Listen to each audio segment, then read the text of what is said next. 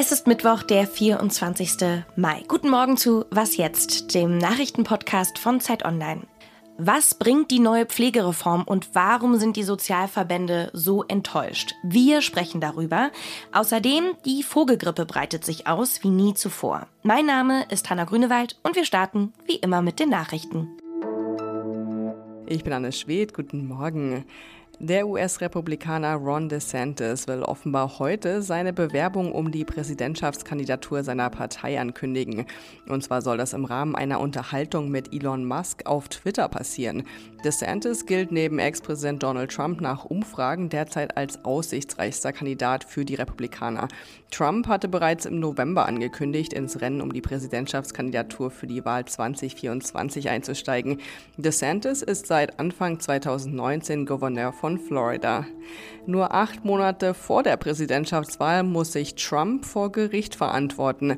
Nach Berichten amerikanischer Medien wurde der Beginn seines Prozesses im Zusammenhang mit Schweigegeldzahlungen an die Pornodarstellerin Stormy Daniels vorläufig auf den 24. März 2024 festgelegt.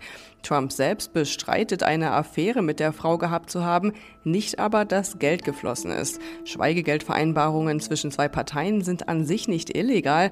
Trump wird aber vorgeworfen, er habe die Zahlungen unrechtmäßig verbucht, auf illegale Weise zu verschleiern versucht und damit andere Gesetzesverstöße vertuschen wollen. Redaktionsschluss für diesen Podcast ist 5 Uhr. Werbung Diese Woche in der Zeit? Die Bücher des Frühlings. 16 Seiten blühende Fantasie. Von gefährlichen Liebschaften, einer Flucht auf dem Mississippi und magische Erzählkunst. Das Literaturspezial zur Buchmesse in Leipzig. Die Zeit, Deutschlands größte Wochenzeitung. Jetzt am Kiosk oder direkt bestellen unter zeit.de/slash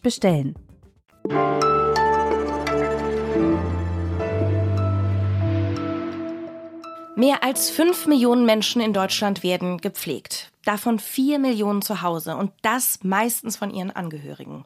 Die bekommen monatlich Geld, das sogenannte Pflegegeld. Damit können sie dann Pflegedienste, Lebensmittel und Medikamente bezahlen.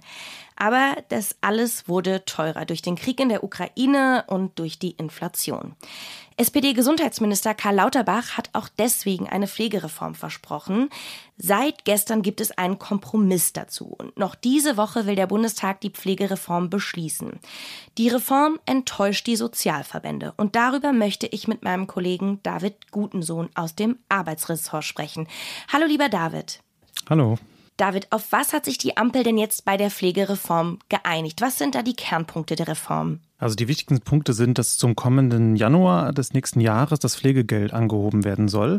Außerdem soll ein sogenanntes Pflegeunterstützungsgeld eingeführt werden, mit dem Angehörige sich bis zu zehn Tage im Jahr von der Arbeit bezahlt freistellen lassen können, um ihre Angehörigen zu pflegen. Und gleichzeitig sollen, sollen die Pflegeheimplätze stärker bezuschusst werden, als das bisher geschieht.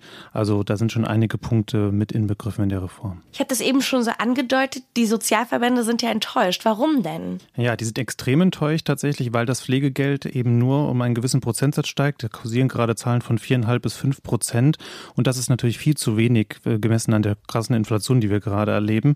Also damit sind die Sozialverbände tatsächlich nicht zufrieden, auch weil die Erhöhung erst ab dem 1. Januar des nächsten Jahres kommt und nicht nicht sofort. Und zum Hintergrund muss man wissen, dass in den letzten sieben Jahren das Pflegegeld nicht erhöht wurde.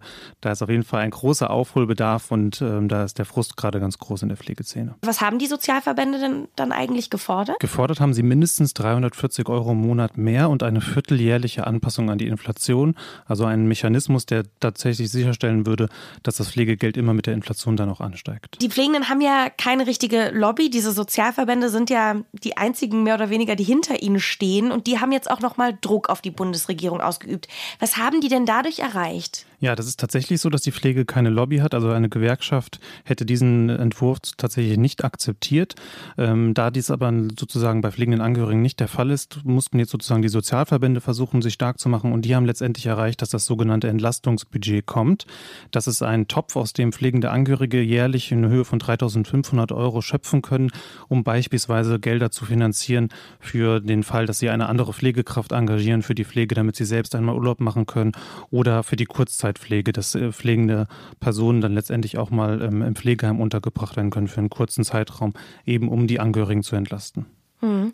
Kannst du vielleicht noch mal zusammenfassen, warum das eigentlich so wichtig wäre, die Pflege zu reformieren? Ja, unsere Bevölkerung wird immer älter. Wir reden jetzt schon von mindestens fünf Millionen Menschen, die äh, auf Pflege angewiesen sind. Davon werden vier Millionen zu Hause betreut. Und diese Zahl wird eben, weil die Bevölkerung immer älter wird, sich in den nächsten Jahren verdoppeln. Und das große Problem im Pflegebereich ist, dass überall das Personal fehlt. Das heißt, pflegende Angehörige werden immer wichtiger. Und deshalb ist es ähm, sehr wichtig, dass man jetzt ein Gesetz für sie verabschiedet hat. Eingeführt werden werden soll die Pflegereform dann übrigens stufenweise ab 2024. Vielen Dank, David. Gerne. Und den Kommentar von David Gutensohn, den verlinke ich Ihnen noch in den Show Notes.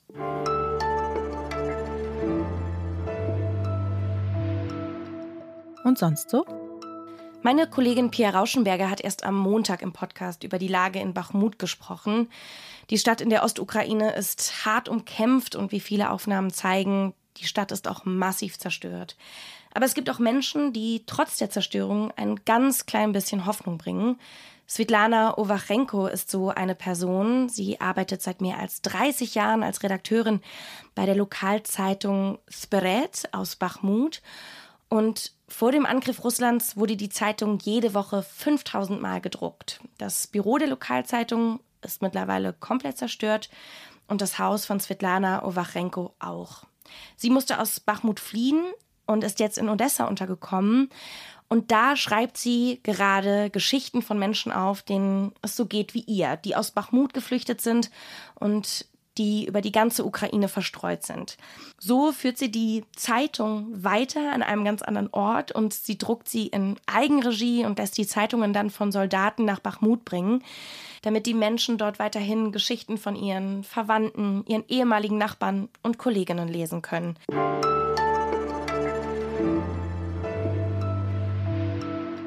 Es gibt eine Seuche, die wieder voll im Gange ist und Sie erinnern sich sicher noch an Ihren Namen. Wenn Sie 2006 jemals ein Radio eingeschaltet haben oder einen Fernseher oder eine Zeitung aufgeschlagen haben oder damals in das noch sehr brachliegende Internet gegangen sind.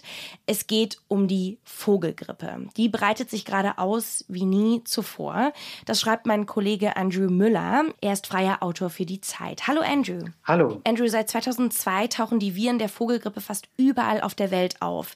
Wie hat sich das verbreitet? Also wir sprechen ja über eine ganz bestimmte Art von Vogelgrippeviren, die eben so gefährlich sind. Es gab nämlich Vogelgrippeviren schon, schon vorher auch, das war aber nicht so dramatisch, ähm, weil die Tiere nicht so krank gemacht haben und ähm, sich nicht so verbreitet haben. Aber seit den 90ern, da ist das zum ersten Mal dieses H5N1-Virus, über das wir sprechen, in China aufgetreten und hat sich in den folgenden Jahren über verschiedene asiatische Länder bis nach Europa und jetzt eben auch nach Nord- und Südamerika verbreitet.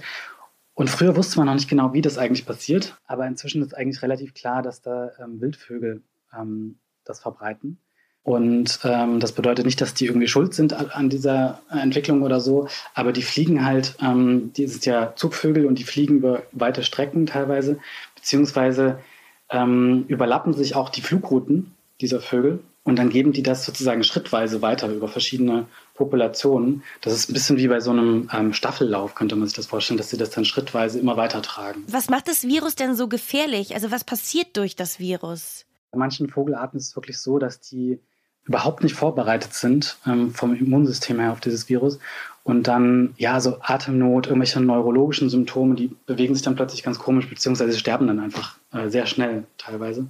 Es gibt sogar Fälle von bestimmten Vogelarten, dass die praktisch im Flug gestorben sind. Die sind wirklich sozusagen tot vom Himmel gefallen. Das sind dann die besonders krassen Fälle. Der WHO sind weltweit weniger als 900 Fälle von diesem Virus beim Menschen bekannt. Wenn die Viren sich jetzt aber weiter anpassen und sich das ausbreitet, könnte man dann schon von einer Pandemie sprechen? Steht das irgendwie im Raum? Es ist sozusagen im Moment nicht absehbar, dass das jetzt äh, zu einer Pandemie wird oder so. Ähm, allerdings sind Experten und Expertinnen schon besorgt, vor allem wenn es jetzt eben zu vermehrten Ausbrüchen bei Säugetieren kommt. Da gab es diese Nerzfarm in, in Spanien letztes Jahr. Ähm, da haben sich die Nerze wahrscheinlich gegenseitig angesteckt. Und das sind schon so Vorstufen sozusagen. Und auch wenn das Virus sich offenbar jetzt noch nicht so ähm, an den Menschen angepasst hat, sind das Entwicklungen, die man auf jeden Fall im Auge behalten muss. Gibt es denn schon irgendwelche Lösungen oder Ideen, was man gegen die Ursache der Vogelgrippe tun kann? Was vor allem jetzt erstmal gemacht wird, sind sozusagen so eher kurzfristige Reaktionen. Also zum Beispiel, dass man ähm, die Kadaver von ähm, gestorbenen Vögeln wegräumt, damit die anderen sich nicht so gut anstecken können und so weiter. Es gibt auch Impfungen, ähm, die zum Beispiel bei Tieren schon in Asien angewendet werden und auch da gibt es Impfstoffe für den Menschen, falls es doch irgendwie ähm, gefährlicher wird. Aber was die Ursachen angeht, nachdem du ja gefragt hast, das ist sozusagen nochmal komplexer. Mhm. Und eine Expertin, mit der ich zum Beispiel gesprochen habe, die sagt ganz konkret, dass wir über Alternativen zur Massentierhaltung nachdenken müssen. Und selbst wenn man jetzt Massentierhaltung morgen nicht abschaffen würde, ähm, wäre es wichtig, dass die Betriebe nicht in Gegenden sind, wo viele Wasservögel vorkommen, weil genau der Kontakt zwischen solchen Wildvögeln und ähm, Hühnern oder Puten in Ställen halt so gefährlich ist. Also dass man das vermeidet, wäre auch ähm, ein Schritt. Ganz lieben Dank dir, Andrew. Ja, gerne. Den Text zur Recherche verlinke ich Ihnen in den Show Notes. Und das war's mit Was jetzt für den Morgen. Heute Nachmittag gibt es dann das Update mit meinem lieben Kollegen Janis Karmesin. Ich bin Hanna Grünewald. Kommen Sie gut durch den Tag und auf bald.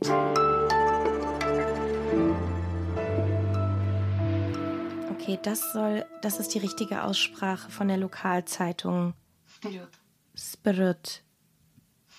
Spirit.